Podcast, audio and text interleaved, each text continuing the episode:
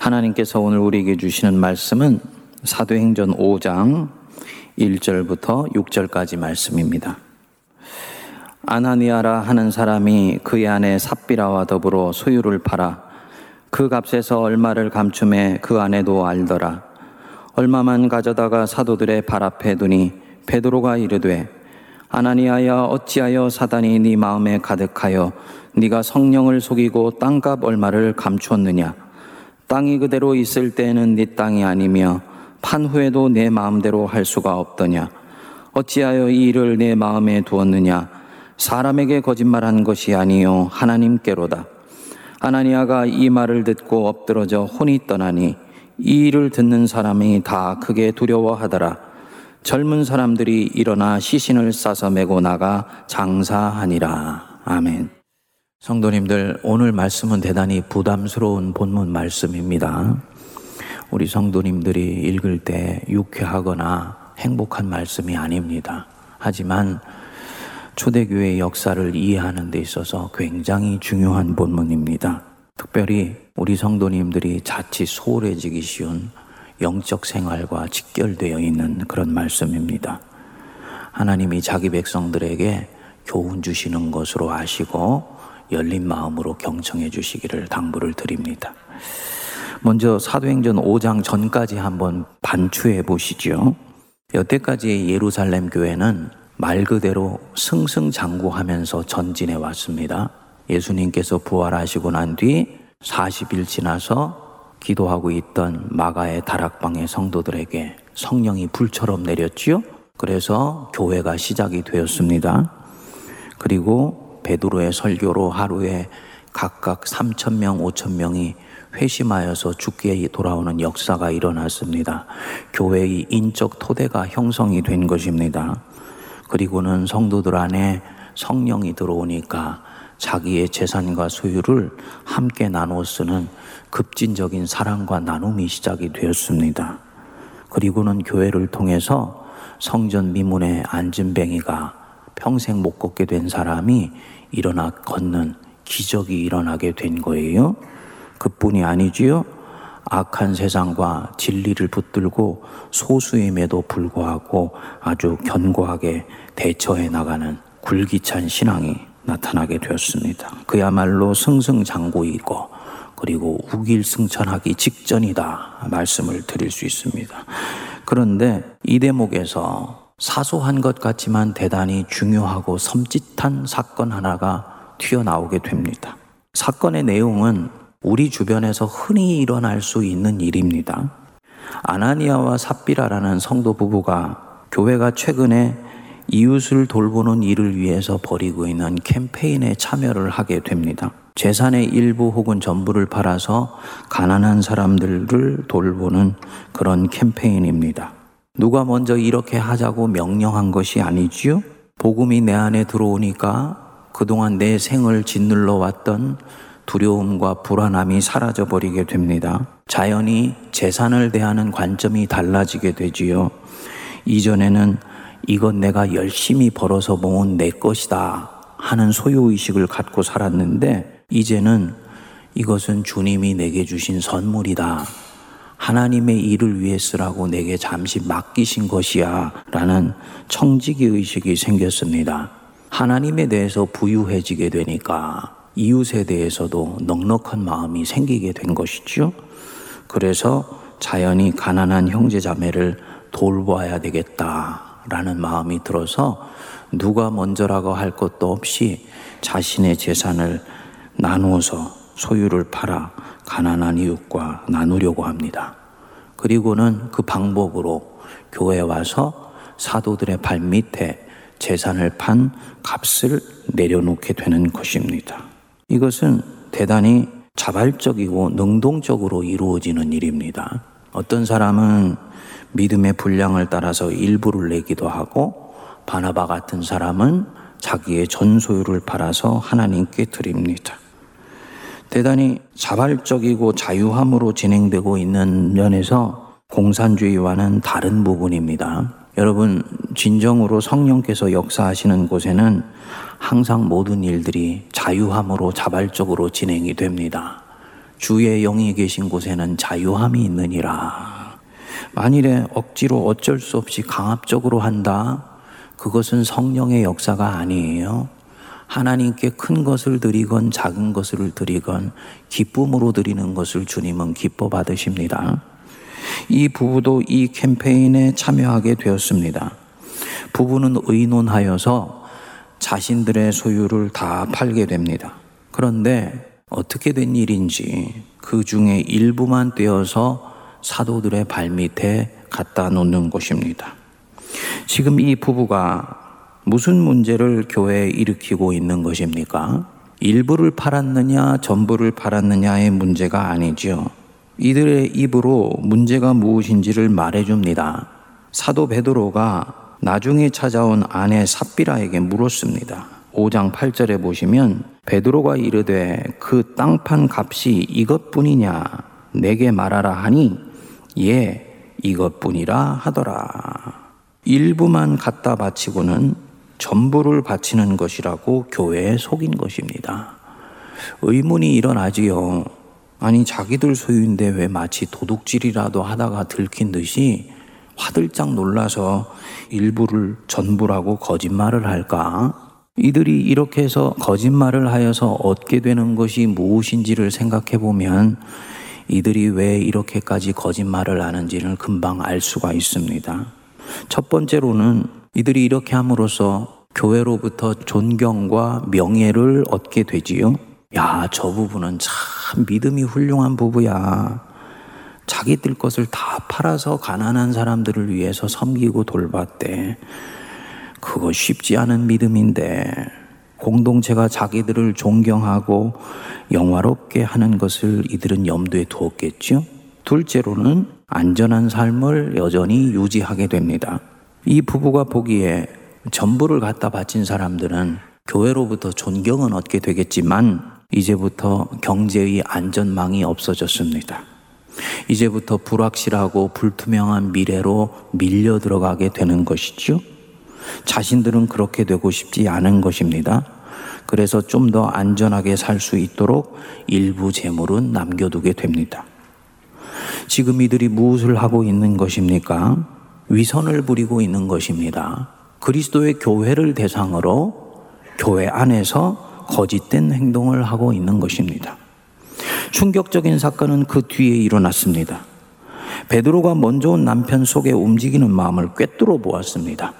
3절에 보시면 베드로가 이르되 아나니아야 어찌하여 사탄이 네 마음에 가득하여 네가 성령을 속이고 땅값 얼마를 감추었느냐. 4절의 중간에 보시면 사람에게 거짓말한 것이 아니요 하나님에게로다.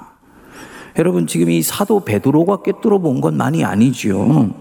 이미 하나님이 꿰뚫어 이들 안에 움직이고 있는 모든 것을 알고 계시다가 성령을 통해서 사도에게 보여주신 것이지요. 그런데 이 꾸지람을 듣고 이 사람이 그 자리에서 죽어 혼이 떠나가 버린 것입니다. 아내 삽비라도 3시간쯤 뒤에 똑같이 죽임을 당합니다. 보십시오. 성경 전체 문맥을 자세히 들여다보면 베드로가 죽음을 선포한 게 아니에요. 베드로는 그냥 꾸짖었을 뿐입니다. 그런데 하나님께서 이들의 생명을 직접 거둬가 버리셨습니다.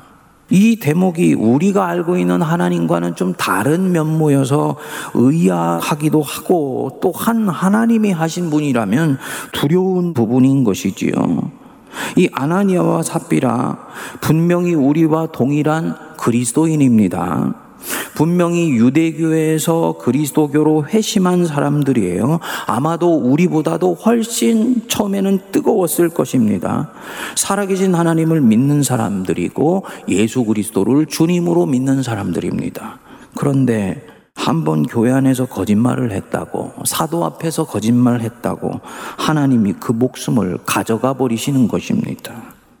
사도행전의 처음이자 마지막으로 나오는 아주 극단적이면서도 무서운 심판입니다. 물론 이들의 행위는 해교 행위에 해당됩니다. 그러나 크지 않아 보입니다. 교회 재정을 떼어먹고서 도망을 갔다든지 교회를 어지럽히고 어렵게 한다든지 하는 이런 일이 아니지 않습니까? 자기가 내려고 가져온 헌금의 양을 속인 정도입니다. 그런데 하나님이 바로 이들을 응징하십니다. 지금 이 상황이 벌어지고 있는 역사적인 맥락을 이해하지 못하면 상식적으로 우리가 알고 있는 하나님으로는 잘 납득이 되지를 않습니다. 보시면 이들에게는 회개를 촉구하지도 않고 이들이 돌이킬 시간적 여유도 전혀 주시지를 않습니다. 바로 그냥 숨을 가져갔어요. 우리 하나님은 어떤 분이십니까? 인자함이 끝이 없으신 하나님이세요. 얼마나 오래 참으시는 분이신지 모릅니다. 제가 교회를 섬기면 섬길수록 이것을 느낍니다. 하나님이 정말 자기 백성들을 사랑하시는구나. 그래서 계속 참고 또 참고 또 참으십니다. 우리는 잘못을 해도 아무 일도 일어나지 않으니 아, 이렇게 해도 괜찮은 것이구나 하고 생각할 수 있습니다만 그것이 아니에요. 하나님이 참고 기다리시는 것입니다. 자기 자녀가 잘못한 가운데서 그저 기도하면서 눈을 질끈 감고 기다리고 있는 것과 똑같습니다. 절대로 그렇게 해도 된다는 뜻이 아닙니다. 우리를 위해서 인내하시고 있는 것입니다. 그런데 이 부부의 잘못에 대해서는 얼마나 단호하시고 무서울 정도로 신속히 응징하십니다. 왜 그렇게 하실까요? 초대 예루살렘 교회는 영적으로 지금까지 계속 승리해 왔습니다. 한 번 한 번의 승리가 그들의 승리일 뿐만 아니고 후대 예수님이 다시 오시는 날까지 기록이 되고 교훈이 됩니다. 그래서 오늘 우리가 사도행전의 이 예루살렘 교회의 흔적을 볼 수가 있는 것이지요. 그러니까 이들이 걸어가는 길 하나하나가 아, 이때는 이렇게 해야 되는 것이구나. 이때는 이렇게 반응해야 하나님 뜻대로 되는 것이구나. 한 걸음 한 걸음이 후대를 위해서는 길이 되고 지도가 되는 것입니다. 이 첫 교회가 가지고 있는 중요성입니다. 이후에 모든 교회요, 뿌리요, 근간이 되기 때문입니다.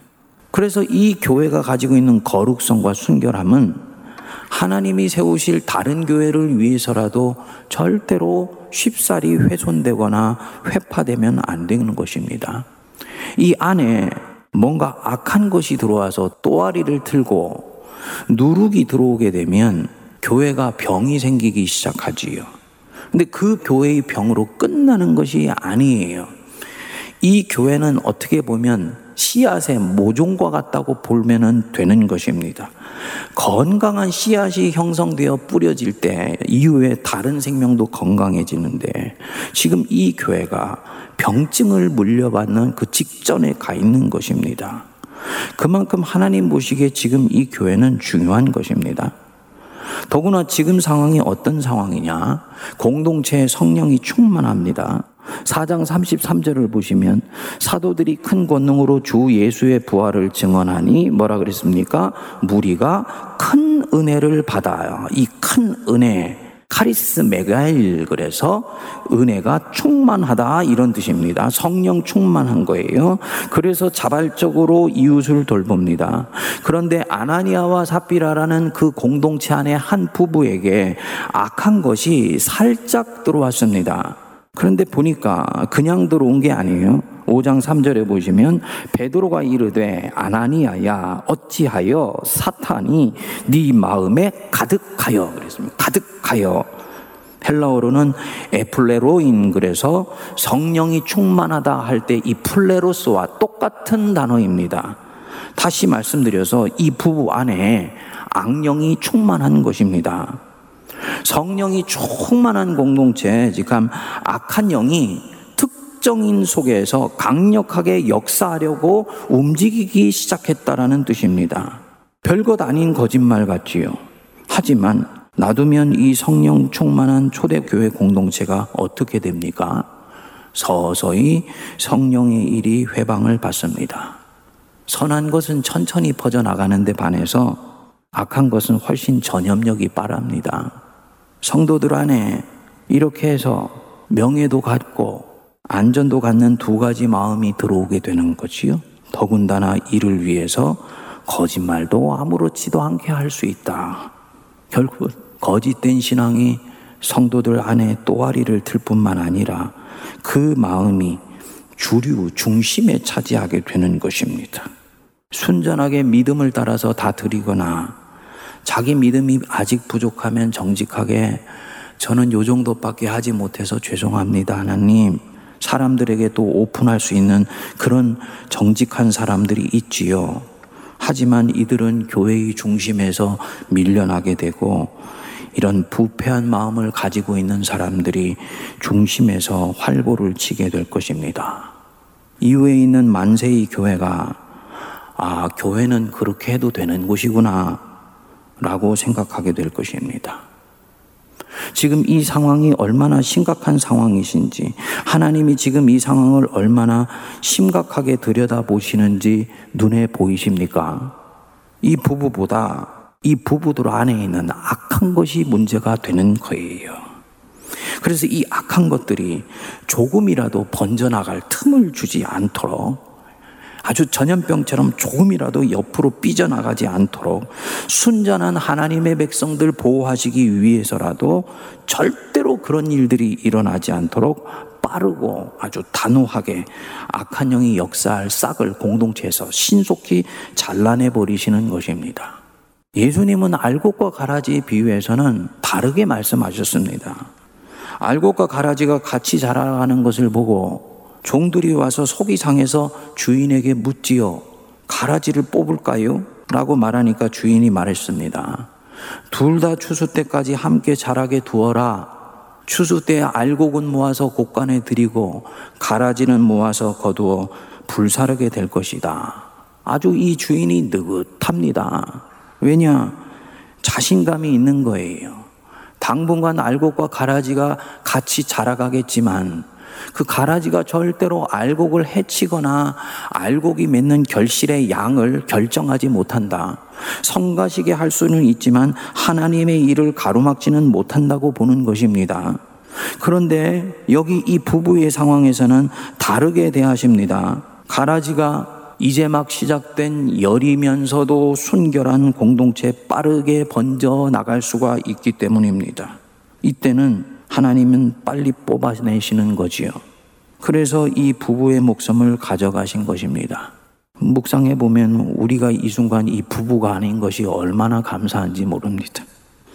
하나님이요, 역사적으로 중요한 순간에 중요한 공동체에서는 이런 특단의 조치를 내리세요. 주님은 몇 차례를 이런 식으로 하셨습니다. 다윗의 언약궤가 예루살렘으로 처음에 들어갈 때 이 언약궤가 어떤 중요성을 가지고 있는지를 모르는 사람이 무심코 이 언약궤를 만졌습니다. 근데 그 자리에서 죽었습니다. 백성들에게 얼마나 언약궤가 아무나 만질 수 있는 것이 아니라는 것을 보여주시고 싶었던 것이죠. 모세가 십계명을 백성들에게 주고 난 뒤에 안식일에 들에 나가서 나무를 하던 사람이 걸렸어요. 하나님이 백성들에게 돌로 쳐서 죽이라고 명령하셨습니다. 아직 어린 공동체에서 계명을 소홀히 여기지 못하도록 일벌백계를 하신 것입니다. 만일에 이 부부가 교회가 아닌 다른 곳에서 이런 일을 했다면 부부가 이렇게 되지는 않았을 것입니다. 성도님들, 하나님이 다른 세상에 만든 모든 기관 중에서 성례전이 집전이 되고 당신을 아는 사람들이 생기며 하나님의 말씀이 선포되는 교회에 대해서는 굉장히 심각하면서도 진지하게 생각하신다는 것을 꼭 기억하시기 바랍니다. 바깥에서 하는 말과 교회 안에서 그런 면에서 주님을 위해서 말을 하거나 행위를 하는 부분은 달라야 됩니다. 주님이 굉장히 이 교회를 중요하게 보시기 때문이에요. 이 아나니아와 삽비라는 전혀 이 교회가 어떤 곳인지를 인식하지를 못했습니다. 재산을 다 팔고 나서 악한 것에 휘둘려서 마음이 바뀌고 난 뒤에 그 전날 밤에 두 부부는 자기들끼리 살짝 말을 했겠지요. 사도들도 모르고 교인들도 모를 거야. 누가 이것을 알겠어? 우리는 이를 통해서 엄청 영적으로 존경받는 사람이 되면서 동시에 행복하게 계속 살 수 있는 여건도 유지하는 거야. 우리는 참 지혜로운 거야. 여러분, 이들이 정말 지혜로웠습니까? 아니지요. 제가 보기에는 이들 전혀 지혜가 없습니다. 하나님이 그때 그 순간 그들의 마음, 그들의 생각, 그 대화를 다 듣고 계시고 알고 계신다. 이거를 모르고 있었습니다. 눈에 보이지 않고 사람에게 발각되지 않으면 그저 안전하다고 생각한 것입니다. 성도님들, 하나님이 안 계신 곳은 없습니다. 하나님은 이 세상 어디에도 계세요. 무소부재하시다. 이것은 교리가 아닙니다. 영적인 현실입니다. 예레미야서 23장 24절에 보면 사람이 내게 보이지 아니하려고 누가 자신을 은밀한 곳에 숨길 수 있겠느냐. 여호와가 말하노라. 나는 천지에 충만하지 아니하냐. 시편 139편은 말씀합니다. 내가 주의 영을 떠나 어디로 가며 주의 앞에서 어디로 피하리까? 내가 하늘로 올라갈지라도 거기에 계시며 소리 내게 자리를 펼지라도 거기 계시나이다. 아, 이곳은 아무도 모르는 곳이야. 우리만 아는 곳이야. 안 가야. 정치인들이 왜 자기들끼리 얘기할 때 옛날에 안 가라는 걸 만들었지 않습니까? 아니요. 하나님 앞에서는 안 가가 없어요. 거기에서 무슨 얘기를 하고 계신지 다 압니다. 우리가 그곳 찾아가기 전에 이미 하나님은 거기에 와 계세요. 하나님은 어디에도 계십니다. 땅끝에 떠밀려 있어도 거기에 나와 함께 하십니다. 이 말이 인생의 코너에 밀려 있는 사람에게는 얼마나 큰 위로가 되는지 모릅니다. 주님은 내 인생의 중앙유도에만 역사하시는 줄 알았는데 내 인생이 코너에 밀려 있을 때도 주님은 거기서 역사하셔서 나를 다시 이끌어내신다. 은혜지요. 반면에 하나님 전혀 의식하지 않고 이 순간만은 내 마음대로 하고 싶다 하는 사람은 정신을 번쩍 차려야 됩니다. 죄송하지만 그런 곳은 없습니다. 그것뿐이 아닙니다. 내 마음의 모든 생각을 다 감찰하세요. 내 안에 일어나는 은밀하고도 미묘한 생각의 파장, 느낌의 파장도 다 읽어내십니다. 사람들에게는 들키지 않은 그 모든 마음, 하나님 내 안에서 아세요. 주님이 눈 감고 계셔주시는 것이고 기다려주시는 것이지 그렇게 해도 된다고 생각하는 것이 아닙니다. 도아리를 들고 미묘하게 움직이는 순전하지 못한 생각 다 읽어냅니다. 그분 앞에서, 그분의 눈 앞에서 벗어날 수 있다? 그 생각은 오산입니다. 특히 교회에서는 주님이 더 그러세요. 사실은 제가 청년회 때 예수를 믿고 나서 성경을 통해서 교회를 만나고 다시 현실의 교회로 들어왔을 때 제가 가장 마음이 아팠었던 부분들이 그런 얘기였습니다. 목사님, 교회라는 것이 다 그렇고 예수 믿는 것이 이런 것이에요. 교회가 세상과 별반 다를 바 없다라는 걸 알아야지 목회자로서 목회를 일관되게 할 수 있다는 얘기로 물론 들으라는 얘기였습니다만 교회를 바라보는 그 이상과 꿈이 하나님의 눈빛으로 들여다보지 못하고 있다면 그것은 우리가 주님을 전혀 잘못 알고 있는 것이라는 거지요. 주님은 교회를 그렇게 안 보시고 교회 안에서 우리의 언행과 생각들을 깊이 살피십니다. 세상 모든 곳에 계세요. 김구 선생이 그런 말씀을 했죠. 동네에 있는 교회 하나가 서면 그 동네에 경찰서 10개가 서는 것보다도 더 사람들의 마음을 살핀다. 이 세상에 교회가 제대로 서게 되면요, 경찰이 필요 없어요. CCTV가 필요 없습니다. 내 양심이 나를 경계하기 때문에 예수 믿는 사람들로 인해서 이 세상이 얼마나 밝아지고 안전해질까요? 나는 세상적으로 살고 못된 짓 하면서 사는데 아무 탈도 없다. 하나님의 말씀과 성경의 말씀을 속으로는 가볍게 여기게 되는 거지요. 둘 중에 하나입니다. 죄송하지만 하나님이 그 인생에 대해서 포기하셨거나 아니면 아직 하나님의 자녀가 아니거나 둘 중 하나입니다. 히브리서 12장 6절에서 분명히 말씀하셨습니다. 주께서 사랑하시는 자를 징계하시고 그가 받아들이시는 아들마다 채찍질하심이라. 사랑하기 때문에 징계가 있다. 아, 이상해. 나는 뭐 잘못하면 바로 발각이 되어버려. 나는 뭐 잘못하면 양심이 부딪혀서 견딜 수가 없어. 여러분, 주님이 사랑하시기 때문에 깨우쳐 주시는 것으로 감사하셔야지 돼요. 톰 라이트가 쓴 사도행전 주석집에 나오는 예화인데요. 영국의 19세기 유명한 설교자 찰스 스펄전이 하루는 설교를 했습니다. 그런데 자기도 모르는 익명의 사람이 자꾸 머리에 떠오르면서 그 사람에게 회개를 촉구하는 설교가 나오더랍니다. 누군지도 모르면서 회사의 고용주를 속이고 착복을 하고 있는 직원을 꾸짖는 설교가 나온 것입니다.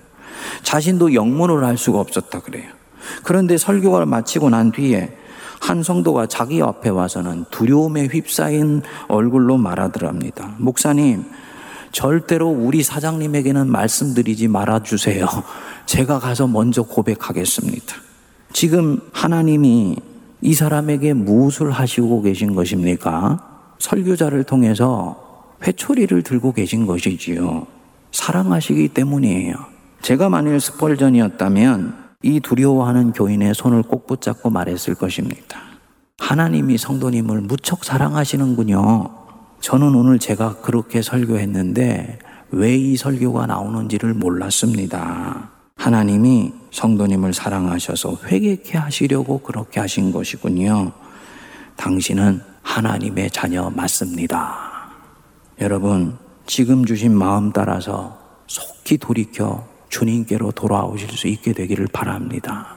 말씀 속에서 찔림을 받고 가슴 속에 멍해가 생기는 것은 하나님의 자녀로서는 좋은 것입니다. 오늘 이 아나니아와 삽비라 이야기를 읽으면서 우리 각자의 마음속에 이 역사가 일어날 수 있게 되기를 바랍니다.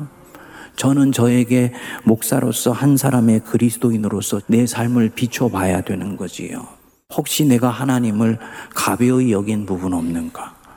나도 모르게 그림자의 영역 속에서 행했던 부분들은 없는가? 아, 이 영역은 하나님이 안 오시면 좋겠는데 생각하면서 주님을 그때는 마음의 방 저편으로 보냈던 것은 없는가? 우리 성도님들도 각자에게 떠올리는 부분이 있어야지요. 아, 내가 하나님을 만홀히 여기고 있었구나. 교회를 가볍게 대하고 있었구나. 언행을 함부로 했었구나. 그거 하나님을 함부로 대한 것이구나. 그렇게 해도 된다고 생각했었는데 주님은 참고 회개하여서 돌이키도록 기다리시고 있는 것이구나. 빨리 깨닫고 그 패턴에서 이제는 벗어날 수 있게 되기를 바랍니다. 이렇게 악한 영의 싹을 과감하게 도려낸 예루살렘 공동체가 뒤에 어떻게 되느냐? 교회는 두려워하고 성도들은 무서워했는데요. 성령의 역사가 이전보다도 더 불일듯이 일어나게 됩니다. 사도행전 5장 14절부터 16절 한번 보십시오. 믿고 주께로 나오는 자가 더 많으니 남녀의 큰 무리더라. 심지어 병든 사람을 메고 거리에 나가 침대와 요위에 누이고 베드로가 지날 때에 혹 그의 그림자라도 누구에게 덮일까 바라고 예루살렘 부근의 수많은 사람들도 모여 병든 사람과 더러운 귀신에게 괴로움 받는 사람을 데리고 와서 다 나음을 받으니라. 복음의 역사가 한 공동체 안에서 뻗어나가려고 하는 그 직전에 악한 영이 사람을 통해 가지고 역사하려고 했는데 교회가 그 부분에 대해서 머뭇머뭇거리지 않고 단호하게 정리를 해냈더니 하나님이 이를 기뻐하시고 복음이 불처럼 일어나는 역사를 허락하신 것입니다. 우리 심령 안에도 동일한 역사가 일어나는 거예요. 내 안에 있는 악한 생각, 악한 행동, 늘 나도 모르게 나를 짓누르고 있었던 그 삶의 어두운 패턴, 그것을 딱 도려내고 정리하는 순간 내 삶이 불일 듯 일어난 역사를 하나님께서 우리 심령 속에 허락해 주실 줄 믿습니다. 바로 이것이 심령의 대부흥이 일어나는 것입니다. 이 심령의 대부흥이 코로나 이 한복판에서 우리 안에서 일어나게 되어서 하나님이 우리 인생을 마음껏 쓰시는 역사가 일어나게 되기를 주의 이름으로 축원드립니다. 기도하겠습니다. 거룩하신 하나님 아버지, 은혜를 감사합니다. 하나님을 만홀히 여기지 않게 하여 주시고 하나님을 두려워할 수 있는 마음을 허락하여 주옵소서. 오래 참으시고 인내하시며 기다려 주셨기에 나를 지금까지 보살펴 주신 것을 잊지 않게 하시고 내 안에 있는 악한 모습과 하나님 기뻐하시지 않는 모습을 주님 마음을 헤아려 속히 떠나게 하여 주사 내 심령에 은혜의 대부흥이 일어나게 하시며 삶이 활짝 열리는 역사를 허락하여 주옵소서. 예수님 이름으로 기도하옵나이다. 아멘.